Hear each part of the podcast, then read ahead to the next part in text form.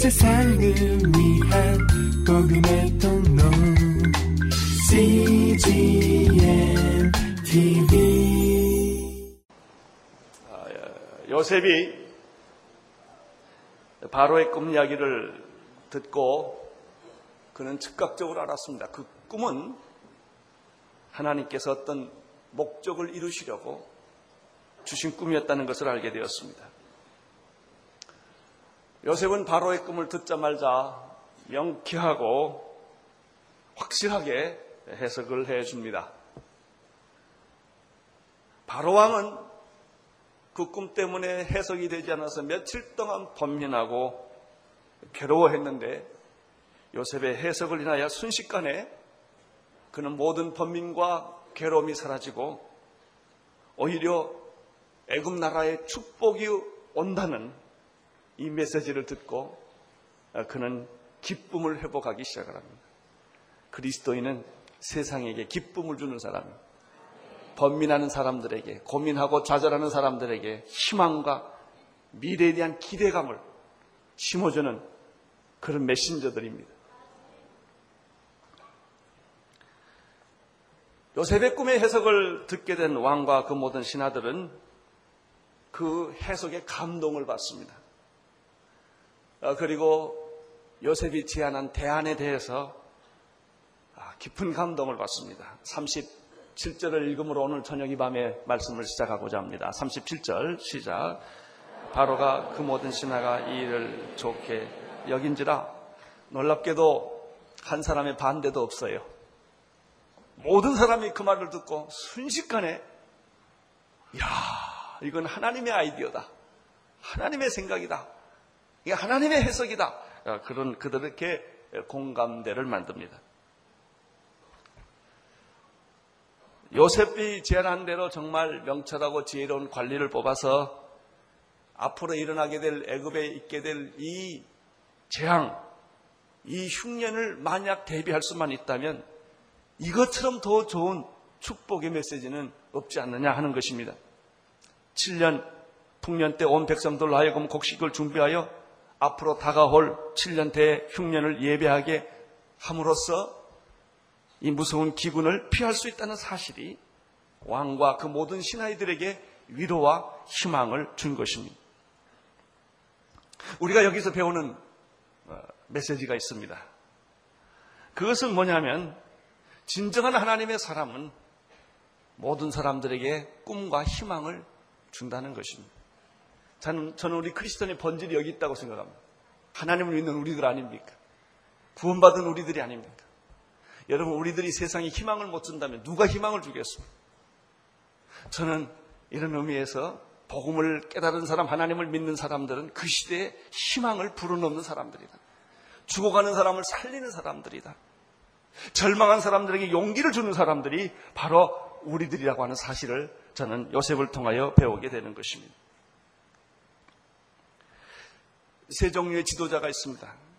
어떤 지도자들은 무조건 비판하고 부정적이고 고발하고 절망적인 말만 하는 그런 사람들이 있습니다. 이 사람은 진정한 지도자가 아닙니다. 그 사람이 고발하고 또 그 사람들이 비판하는 얘기가 틀렸다는 것은 아닙니다. 다 맞는 얘기예요. 그러나 그것만을 얘기하는 사람은 진정한 지도자가 아닙니다. 나는 여러분들이 사람들의 잘못을 볼 때, 실수를 볼 때, 우리 민족의 어려운 일을 볼 때 그것만 말하는 사람이 되지 않게 되기를 바랍니다. 우리 땅에는 그것만 열심히 얘기하는 사람들이 너무나 많습니다. 그 사람 얘기 들으면 나라가 내일 다 망할 것 같아요. 반대로 이런 지도자도 진정한 지도자가 아니에요. 나라가 어렵고 힘들고 문제가 많음에도 불구하고 무조건 잘 된다고 말하는 지도자. 무조건 모든 것을 좋게 해석하고 절망을 바꿔서 희망이라고 거짓으로 말하는 지도자. 이 지도자도 좋은 지도자가 아닙니다. 왜냐하면 그 사람은 백성을 잘못 인도하기 때문에 그래요. 백성을 그는 속이고 있기 때문에 그렇습니다. 그렇게 가다가는 정말 죽게 됩니다. 그 사람 말 따라 가다 보면은 어, 우리는 정말 망하게 되는 것이죠. 그러면 세 번째로 제일 좋은 지도자는 어떤 지도자일까요? 미래에 다가올 재앙과 위기를 똑바로 보게 해주는 지도자. 잘못한 것은 잘못했다고 말하는 지도자. 그러나 거기에서 끝나는 것이 아니라 회개하고 돌이켜 돌아가게 함으로써 미래에 대한 희망과 용기를 확실하게 불어넣을 수 있는 지도자가 있다면 그는 진짜일 거예요. 고난을 두려워하지 않게 하고 위기를 축복으로 바꾸게 할 수 있는 이런 용기를 가지고 있는 지도자가 있다면 진짜일 거예요. 그 사람이 누구냐면은 바로 요셉입니다. 바로 왕은 요셉을 보고 감동을 받고 이렇게 말합니다. 38절을 보십시오. 시작. 바로가 그 신하들에게 이르되 이와 같이 하나님의 신이 감동한 사람을 우리가 어찌 얻을 수 있으려 하고 바로는 요셉에게 이렇게 말을 합니다. 저, 저 사람은 하나님의 신이 감동한 사람이었다. 하나님의 신이 감동되었다라는 뜻은 더 쉬운 말로 하면 하나님의 영이 그 사람에게 충만한 사람이었다. 나는 여러분에게도 이런 별명이 붙여지기를 바랍니다. 괜히 교회 왔다 갔다 하는 사람이 아니라 하나님의 영이 그 사람의 생각 속에 마음 속에 가득 찬 사람이었다. 일반적으로 세상 사람들은 세상 영이 가득 찬 사람, 세상의 영을 가리켜 다른 말은 사탄의 영이라고 말합니다. 인간적인 영이, 세상적인 영이, 사탄의 영이 가득 찹니다. 그래서 로마서 8장 5절, 6절에 이런 말씀이 있습니다. 육신을 쫓는 자는 육신의 일을, 영을 쫓는 자는 영의 일을 생각하나니 육신의 생각은 사망이요, 영의 생각은 생명과 평안이니라. 여러분, 대부분의 많은 사람들은 말해보면 다 생각한 대로 말을 해요. 세상적인 생각이 가득 찼어요. 그 사람 똑똑해요. 유능해요. 유명해요. 근데 그 사람의 생각에는 전부 육적이고 세상적이고 인간적인 그 생각과 경험으로 가득 차 있어요. 그 사람의 결국은 죽음이에요. 그런 어떤 사람을 보면 하나님의 영의 생각으로 가득 차 있는 사람이 있어요. 말을 해보면 놀랍게도 하나님을 느끼게 해요. 하나님의 생각이 그 사람의 생각을 지배하고 있는 것이죠. 육신의 생각은 사망이요. 영의 생각은 생명과 평안이니라. 요셉은 어렸을 때부터 하나님께 주시는 생각과 꿈을 가지고 있는 사람이에요. 어렸을 때부터. 비록 일찍 어머니를 여였지만 아버지 밑에서 이복 형제들과 살았지만은 그는 놀랍게도 이상하게도 하나님이 좋았어요. 하나님 생각을 했고 하나님 꿈을 꿨고 하나님과 함께 살았던 사람이었어요. 요셉은 하나님과 긴밀한 관계를 가졌고 어떤 일을 만나든지 하나님과 연관해서 모든 사물을 해석했던 그런 버릇이 있었습니다.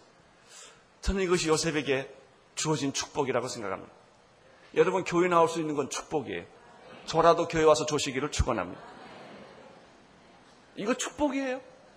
여러분 어렸을 때 어떻게 제 발로 교회 갑니까? 부모가 끌고 가야 교회 오지. 자꾸 하나님 만나고 찬송가 소리 듣고 말씀 듣고 그런 거예요. 어렸을 때부터. 그러면 이 사람은 누가 지배하느냐 하면 자기도 모르는 사이에 하나님이 그를 지배하는 거예요. 어렸을 때 우리가 뭣도 모르고 성경을 외워. 왜 성경 외우면 상 주니까. 그렇지만 그 성경 외웠던 것이 내 몸속 안에 들어가 있는 거예요. 그래서 그 사람의 몸의 일부가 되고요. 사고의 일부가 되는 것이죠. 여러분, 우리가 사실 교회 유년주일학교 어린, 어린이 청소년 때 교회 보내는 것이 얼마나 중요한지 아세요? 그 젊은 날에 예수님에게 빠지게 하고 성령에게 빠지게 하고 교회에서 재미를 붙이고 살게 하면요. 그 평생에 하나님의 축복이 그를 따라다니는 거예요. 요셉은 어렸을 때부터 하나님과 굉장히 친했다는 걸 알 수가 있어요. 꿈을 꿔도 하나님의 꿈을 꾸고 하나님의 생각을 하고 어렸을 때 자랐음이 분명합니다. 그래서 17세 될 때 사춘기 때 한, 그 한참 반항기에 그는 온전히 그 정말 누가 봐도 이상할 만큼 정직하고 의롭고 순종적이고 이런 사람이 될 수 있었던 것은 그가 하나님의 생각을 어렸을 때부터 갖고 있었기 때문이요.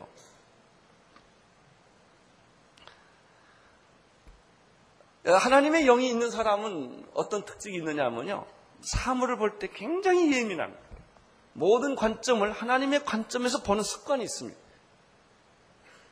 이 성경을 아, 깊이 들어간 사람은요, 턱 보면 이 성경적인 관점이 자기도 모르게 툭 튀어나와.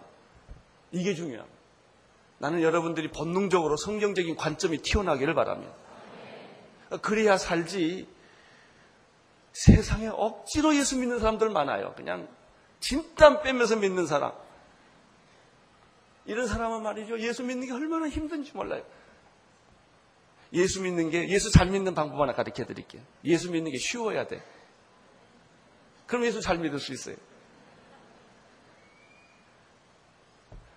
여러분, 착한 일 하는 게 쉬워야 돼요. 장학금 내는 게 쉬워야 돼요. 어떤 사람 장학금 내려면 묵상을 많이 하는 사람이 있어요. 안 돼, 잘 이게, 몸에. 도박은 잘해요. 술집 잘 가요. 이땐 돈이 툭툭 팁잘 나가. 그냥 막 가. 안 가르쳐줘도 해. 그런 거. 어떤 사람 착한 일을 한번 하라고 그러면 진땀을 빼는 사람이 있어요. 그리고 안 해. 몸속에 그게 없는 거예요, 몸속에. 하나님의 영이 있는 사람은 하나님의 일을 해요. 세상의 영이 있는, 사탄의 영이 있는 사람은 사탄이 좋아하는 것만 골라 하는 거예요.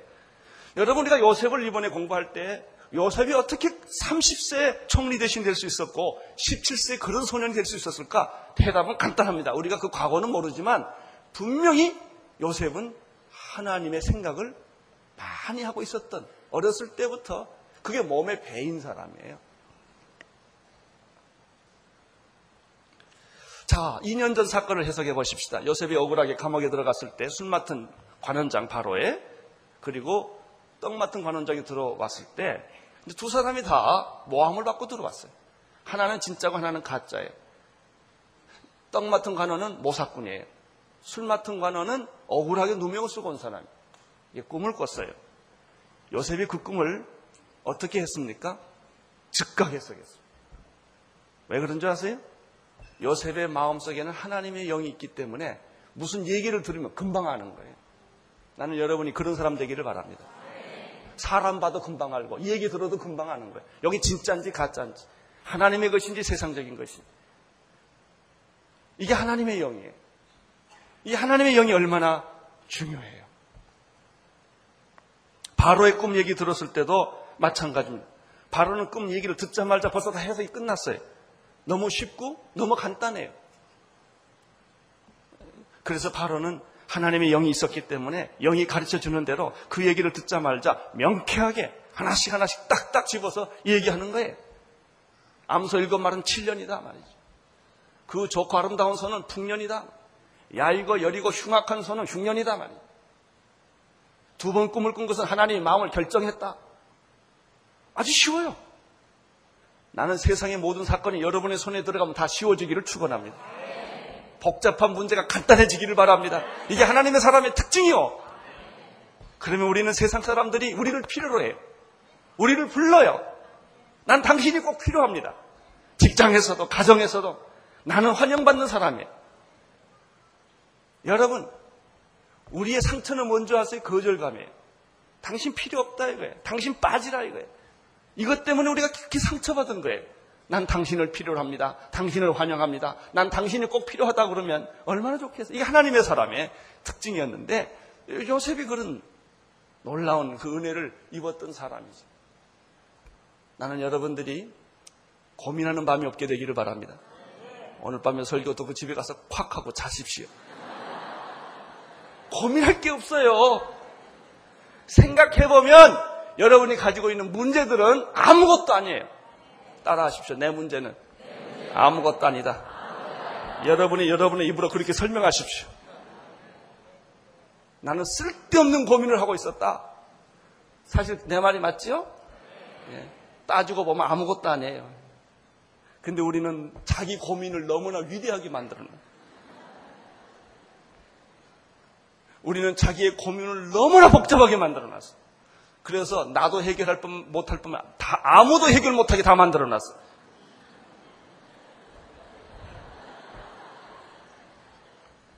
그렇지 않습니다. 여러분 하나님 앞에서는 모든 문제가 단순하고 쉬운 거예요. 여러분 단순한 사람이 되십시오. 쉬운 사람이 되십시오.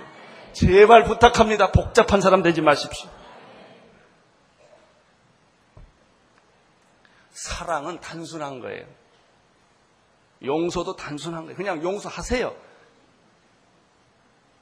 내가 늘 그러잖아요. 상처 안 받는 비결. 받지 마세요. 왜 그걸 받아가지고 고민을 합니까? 상처를 탁 주면 thank you 하고 받아놔요. 그럴 거 없어요. 너 thank you 그러는데. 그럼 상, 상처 안 받아요. 그 사람이 아무리 나에게 상처를 주고 이상한 소리를 하고 모함을 하고 나를 괴롭히고 나에게 수모와 수치를 줘도 안 받으면 그만이에요.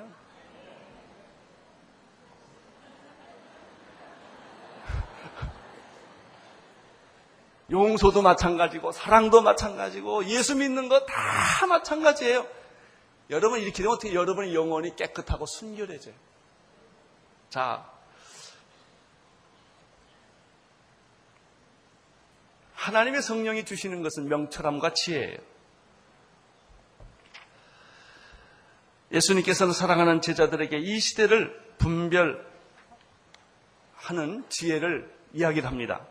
누가복음 12장 54절 56절을 보면 이런 말씀이 있어요. 그냥 들으십시오. 또 무리에게 이르시되 너희 너희가 구름이 서에서 일어남을 보면 곧 말하기를 소나기가 오리라 하냐니 과연 그러하고 남풍이 불면 불, 뭐, 남풍이 불금을 보면 말하기를 심히 더우리라 하나니 과연 그러하니라.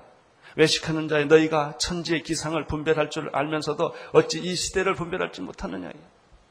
나는 여러분이 이 시대를 분별하는 능력 있게 되기를 바랍니다. 로마서 12장 2절에 사도 바울은 이렇게 말을 했습니다. 너희는 이 세대를 본받지 말고 오직 마음을 새롭게 함으로 변화를 받아 하나님의 선하시고 기뻐하시고 온전하신 뜻이 무엇인지 분별하도록 하라. 주여, 나에게 이 시대를 분별하는 통찰력을 주옵소서. 지혜를 주옵소서. 영을 주옵소서. 사람을 판단하는 영을 주옵소서. 마귀에게 속지 않는 영을 주시옵소서. 요셉에게는 그것이 있었던 것이죠. 우리가 이번에 꿈, 꿈의 사람, 믿음의 사람, 요셉을 공부하면서 여러분이 요셉을 깨트려 보는 그 눈이 뭐냐면 바로 요셉의 이 영적인 통찰력과 지혜였다고 하는 사실입니다.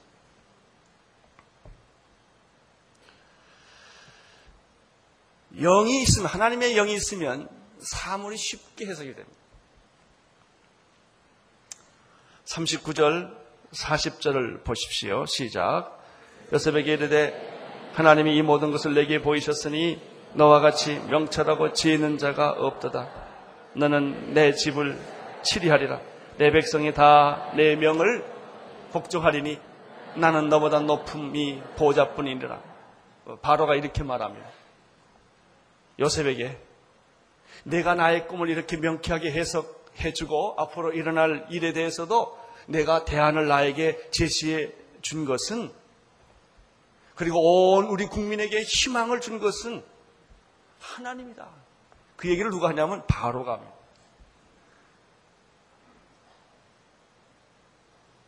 너와 같이 명철과 지혜를 겸비하는 건 내가 다시 만나본 적이 없다 그랬어. 너는 나는 너를 애굽 땅을 치리하는 총리로 내가 너를 임명할 것이다. 이게 얼마나 말이 안 되는 말인 줄 아세요? 여러분, 애국 왕이에요. 상대는 30대 소년이에요. 청년이에요. 히브리 사람이에요. 감옥에 있던 애예요. 어저께만 해도. 이런 사람에게 애국 왕이 이렇게 말한다는 것은 여러분, 이거 보통 얘기가 아닙니다. 우리의 상식과 경험으로는 이해할 수 없는 엄청난 일이 지금 오늘 성경에서 벌어지고 있는 거예요. 예! 하나님에게는 가끔 이런 일들이 벌어져요. 신앙 안에는 이런 세계가 벌어져요. 모세가 지팡이를 든 순간에 홍해가 갈라져요. 여호수가 백성들과 함께 소리를 지르는 순간에 여리고성은 무너졌어요. 어린 소년 다윗이 여호와의 이름으로 돌팔매를 가지고 나갔을 때 거인 골리앗은 무너졌어요. 한 예언자가 무릎을 꿇고 기도했을 때 3년 반 동안 비가 안 오던 일들이 오게 되었습니다. 여러분 이런 일들은 우리의 지성과 인격과 상식과 합리성으로 이해되는 말입니까? 아니에요. 성경에는 우리가 이해되지 않는 일들이 얼마나 많은지 몰라. 그러나 그것이 다 거짓말입니까? 공상소설입니까? 아니에요. 역사적인 사실이에요. 그런 일은 지금도 일어나고 있는 줄로 믿습니다. 여러분, 천지가 하나님의 말씀으로 창조됐다는 말을 어떻게 믿을 수가 있어요? 얼마나 황당무계한 얘기예요. 처녀가 잉태했다는 말이, 애기 임신했다는 말이 얼마나 황당한 얘기예요. 어디 가서 딴 남자를 봤겠지.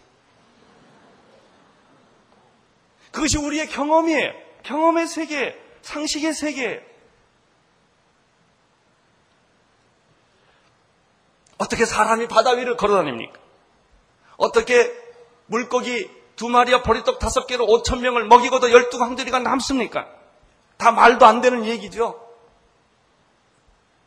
어떻게 문둥병이 낫고 안진병이가 일어나고 귀신이 떠나가고 이것은 이해되지 않는 실체예요. 어떻게 죽은 자가 다시 살아나요? 여러분 이것은 우리의 순수한 인간의 경험, 지성, 우리의 이성, 우리의 합리성 이런 도구로는 이 얘기가 하나도 받아들일 수가 없는 거예요. 그러면 성경에 나오는 이 모든 얘기는 공상소설이에요?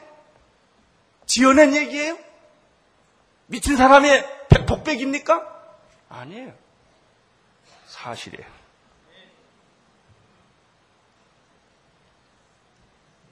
여러분의 지성을 의심하는 거 아니에요. 여러분은 지성을 뛰어넘어서 믿음의 세계로 들어가야 돼요. 인간의 경험의 세계를 뛰어넘어서 하나님의 초자연적인 역사 안에 들어가셔야 돼요.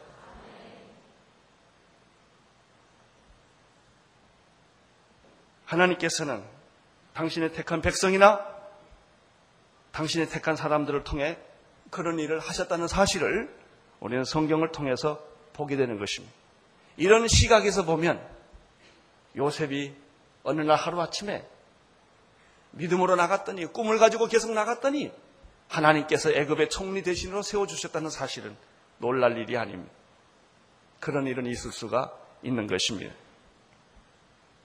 나는 이런 관점에서 우리 민족을 봅니다. 이런 관점에서 내 인생을 봅니다. 나는 이런 관점에서 모든 사물을 봅니다. 그래서 내게는 미래가 희망으로 보입니다. 여러분이 축복의 사람으로 보입니다. 여러분이 정말 하나님을 믿고 하나님을 신뢰하고 어린아이 같이 그에게 나가기만 하면은 여러분의 각자 개인, 개인에게 이 민족에게 하나님은 이 축복의 비밀을 우리에게 펼쳐 주실 것입니다. 사랑하는 오늘의 성도 여러분, 우리가 이번 기간 동안에 특별히 믿음의 사람, 꿈의 사람 요셉에 대해서 공부를 하게 되는데 왜 하나님께서 이번에 이런 주제를 우리에게 주셨을까요?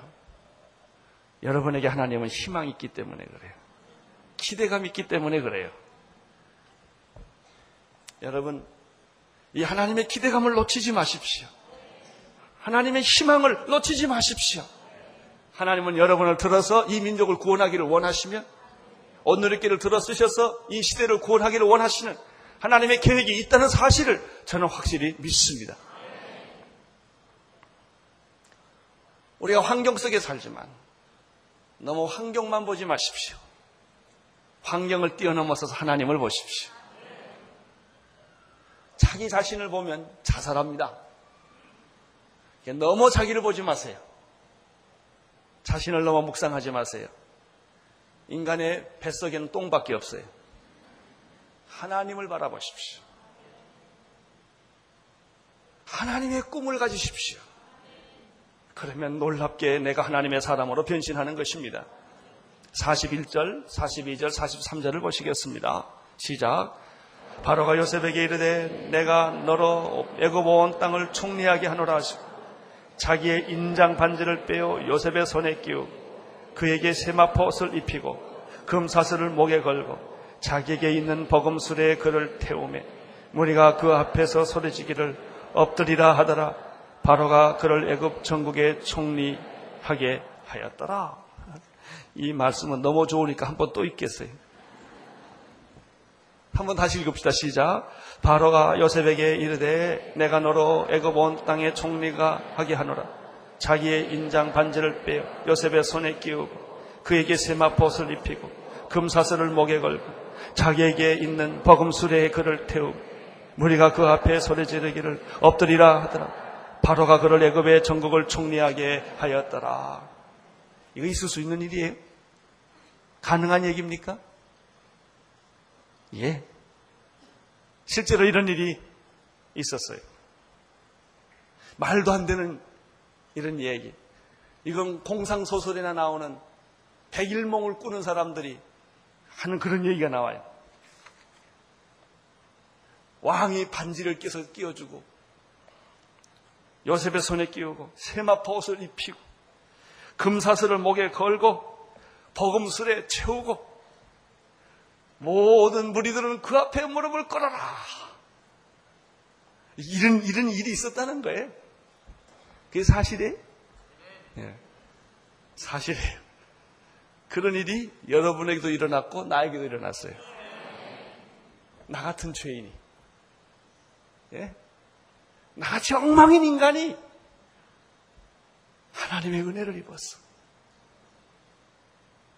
예수 그리스도의 십자가에 못 박혀 죽으심으로 말미암아 영광스러운 하나님의 자녀로 내가 변했고 하늘의 유산을 내가 다 받게 됐고 하나님의 의의 옷을 입게 됐고 하나님의 영광의 멸관을 우리도 같이 쓰게 된 이 사실은 요셉이 총리 대신 된 사건과 비교할 수 있겠어요? 사실은 똑같은 일이 우리 구원 사건 안에 일어났던 거예요. 할렐루야. 여러분 요셉이 이렇게 총리 대신 되는만 눈에 현혹되지 마세요. 아, 나도 한번 그렇게 돼봤으면. 내가 며칠 전에 보니까, 어떤 연예인이 라스베가스에서 뭐, 뭐 해가지고 그, 저 도박해가지고 뭐, 900만 불인가 뭘 얻었다고 그러더라고요. 그런데 현혹되지 않게 되기를 축원합니다. 나도 라스베가스, 라스베가스인가 로스베가스인가 가야지. 여러분 이런 스토리가 아니에요. 내가 구원받은 사건은요. 30세 요셉이 애굽의 총리된 사건과 비교할 수 없는 사건. 이런 구원, 이런 말도 안 되는 이런 엄청난 사건이 여러분과 내 안에 일어났다고요. 우리는 이 감격으로 사는 것이요. 우리는 이 기쁨으로 사는 것이요. 우리는 이 감사함으로 이 세상을 살아가는 거예요. 이것이 요셉 얘기입니다.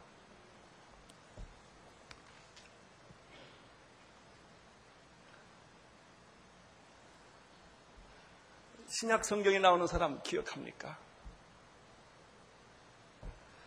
예수님을 만나서 구원받은 사람들, 창녀, 세금 받는 사람들, 죄인들, 안진뱅이가 일어나고 봉사가 눈을 뜨고 귀신 들린 사람들이 귀신이 떠나가고 죽은 자가 살아났던 이런 감동과 감격이 바로 예수 믿는 겁니다. 예. 요셉이 애굽의 총리 대신 됐던 사건과 비교할 수 없는 일들이 지금 일어나고 있는 것입니다. 나는 오늘 여러분이 그 감동과 감격에 그 젖어서 이 기쁨을 선포하고 노래하는 축복된 여러분 되시기를 축원하는 것입니다. 44절, 45절을 보십시오. 시작. 바로가 요셉에게 이르되 나는 바로라 애굽 온 땅에서 내 허락 없이는 수족을 놀릴 자가 없으리라 하고 그가 요셉의 이름을 사분합하네라 하고 또 온 제사장 보디베라의 딸 아스낫을 그에게 주어 아내를 삼게 하니라. 요셉이 나가 애굽 땅을 순천하니라. 요셉은 권력도 얻었고 축복된 하나님의 가정도 얻게 되었습니다. 그러나 요셉의 위대성은 여기서부터 출발합니다. 하나님이 이런 축복을 다 주셨을 때 요셉이 교만하지 않았다는 것입니다. 성실성을 잃어버리지 않았다는 것이죠. 이것이 요셉 스토리에 있어서 우리에게 감동 주는 거예요. 대본이 많은 사람 축복받고 건강해지고 모든 게 잘 되면 인간이 변합니다. 돈만 조금 생겨도 변해요. 뭐 과장해서 조금만 진급해도 목, 목, 이저 목소리가 달라지잖아요. 그게 인간이에요, 인간. 그리고 인간은 말이지 높은 데 있다가 한 등급만 떨어져도 코가 석자나 빠지고 말이죠. 인생이 다 망한 것처럼 그러고 살잖아요. 그게 인간이에요. 요셉 보세요. 흔들리지 않아요. 그가 애굽의 총리 대신 되고 가정을 가지고 다 이런 축복을 받을 때도 그의 성실함, 그의 신실함, 하나님에 대한 그의 태도 변하지, 변하지 않았다는 것입니다. 46절에서 49절까지 계속 읽겠습니다. 시작. 요셉이 외국왕 바로 앞에 설 때 30, 그가 바로 앞을 떠나 애굽 온 땅을 순찰하니 일곱 배 평년 토지 소출이 많은지라 요셉이 애굽 땅에 있는 그 7년 곡물을 거두어 각성에 저축하되 각성 지위의 밭의 곡물을 그 성 중에 저장하며 저장한 곡식이 바다 모래같이 심이 많아 세계를 그쳤으니 그 수가 한이 없으나 약속대로 요셉이 꿈을 해석한 대로 풍년이 왔을 때 7년 대풍년이 왔어요. 요셉은 성실하게 곡간을 짓고 곡식을 모아들이기 시작을 했어요. 국민에게 세금 20%를 거둬들였어요. 곡식이 얼마나 많든지 바다의 모래알처럼 많게 했다고 그랬습니다. 이 사람이 요셉입니다. 성실한 사람. 흔들리지 않는 사람. 권력을 남용하지 않는 사람. 자기에게 주어진 일들을 끝까지 충실하게, 신실하게 준비했던 사람. 여러분, 위기라고 하는 것은 준비할 때 준비하지 않았기 때문에 오는 거예요. 재앙과 저주는 다 그런 것입니다.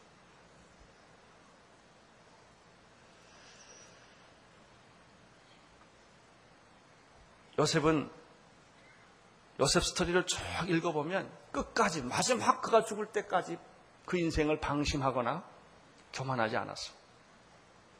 그의 태도는 한 번도 쉬지 않았고 변하지 않았다는 것이죠. 자, 50절, 51절, 52절을 함께 보겠습니다. 시작. 풍년이 들기 전에 에서백의 두 아들이 낳았대. 곧 온 제사장 보디발의 딸 아스낫이 그에게 낳은지라. 요셉이 그 장자 이름을 문하세라 하였으니 하나님이 나를 나의 모든 고난과 나의 아비의 온 집을 잊어버리게 하셨다 하니 차자의 아들 이름은 에브라임이라 하였으니 하나님이 나로 나의 수고한 땅에서 찬성하게 하였다 함이었더라.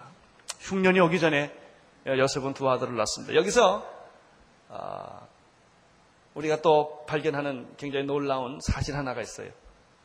이렇게 꿈을 가지고 믿음을 가지고 변함없이 신실하게 하나님 중심으로 살았던 요셉에게는 자녀의 축복을 주었다는 것입니다. 두 아들을 낳는데 이름이 문하세와 에브라임이에요. 여러분 아십니까? 야곱의 열두 지파 중에서 요셉만이 두 지파를 얻습니다.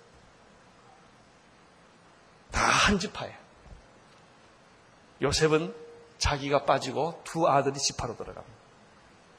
축복이. 나는 여러분 자녀들에게도 이 축복이 여러분 때문에 임하기를 축원합니다. 놀라운 영적 축복이 문하세와 에브람 지파를 통하여 나타나게 된 것입니다. 53절에서부터 57절까지 계속 읽겠습니다. 시작. 애굽 땅에 일곱 해 풍년이 그치고 요셉의 말과 같이 일곱 해 흉년이 들기 시작한 각국에는 기근이 있으나 애굽 온 땅에는 식물이 있더니 애굽 온 땅의 주림에 백성이 바로에게 부르짖어 양식을 구하는지라 바로가 애굽 모든 백성에게 이르되 요셉에게 가서 그가 너희에게 이르는 대로 하라 하니라 온 지면에 기근이 있음에 요셉이 모든 창고를 얻고 애굽 백성에게 갈세 애굽 땅에 그금이 심하여 각국 백성은 그 양식을 사려고 애굽으로 들어와 요셉에게 이르렀으니 기근이 온 세상에 심하였다. 사랑하는 성도 여러분, 풍년이나 흉년은 의미가 없습니다. 풍년이 있을 수도 있고 흉년이 있을 수도 있어요. 인생에는 풍년만 있지도 않고 흉년만 있지도 않아요. 그것은 서로 섞어서 오는 것입니다. 풍년이 와도 흉년이 와도 흔들리지 않는 믿음. 풍년 때 준비해서 흉년을 대비하는 믿음. 이것이 중요한 거예요.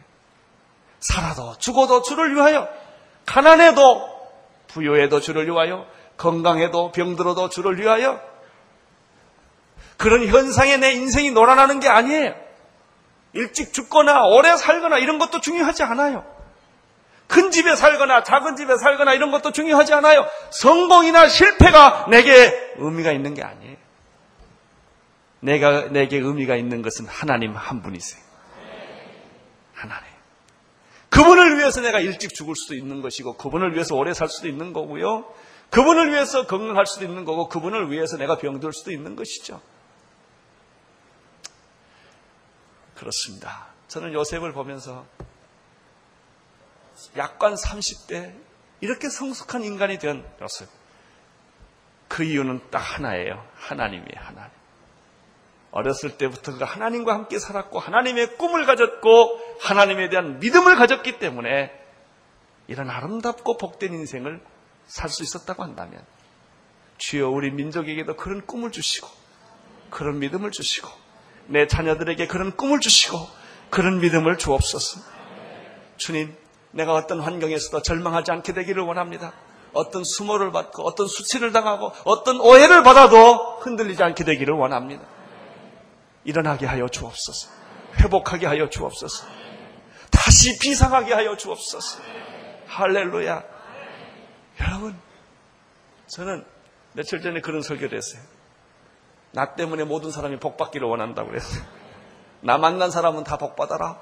옷 누리게 온 사람은 다 복받아라. 저는 그렇게 믿습니다. 예. 하나님은 여러분의 하나님이십니다. 여러분의 기도를 들어주시고, 여러분에게 꿈을 주시고, 여러분을 가장 아름다운 사람, 축복된 사람, 하나님이 만들어 주실 줄로 믿습니다. 여러분 그렇게 믿으십시오. 우리 민족이 나, 민족이 나 때문에 복 받는다 이렇게 믿으십시오. 얼마나 아름다운 이상입니까? 내가 그렇게 할 수 있는 사람이 될 수만 있다면 얼마나 이게 복된 사건입니다. 요셉이 그랬습니다. 요셉 때문에 애굽은 구원을 받았습니다. 여러분 때문에 여러분의 가정이 구원받게 되기를 바라고 여러분의 자녀들이 복받게 되기를 바라고 이 민족이 구원받는 그런 영적인 자부심과 축복이 여러분들에게 흘러넘치기를 축원합니다. 기도하겠습니다. 하나님 아버지 요셉에게는 어렸을 적에서부터 영적 통찰력과 지혜가 있었습니다. 주여 우리에게 이 영적인 통찰력과 지혜를 주시고 하나님을 사랑하는 마음을 주시고 감옥에 있을 때나 애굽의 총리가 되었을 때나 변함이 없는 그의 믿음을 우리에게도 허락하여 주옵소서. 주님 특별히 이 시간에 우리 자녀들을 위하여 기도를 드립니다. 우리 자녀들이 하나님을 경외하는 자녀들이 되게 하여 주시옵시고 하나님을 위해 사는 자녀들 되게 하여 주시옵시고 꿈을 가진 자녀들 되게 하여 주시옵시고 믿음을 가진 자녀들 되게 하여 주시옵시고 거룩하고 순결한 자녀들로 우리 자녀들을 기름 부어 주옵소서. 할렐루야. 주님을 찬양하오며 예수님 이름으로 기도드리옵나이다. 아멘. 아멘. 온 세상을 위한 복음의 통로 CGM TV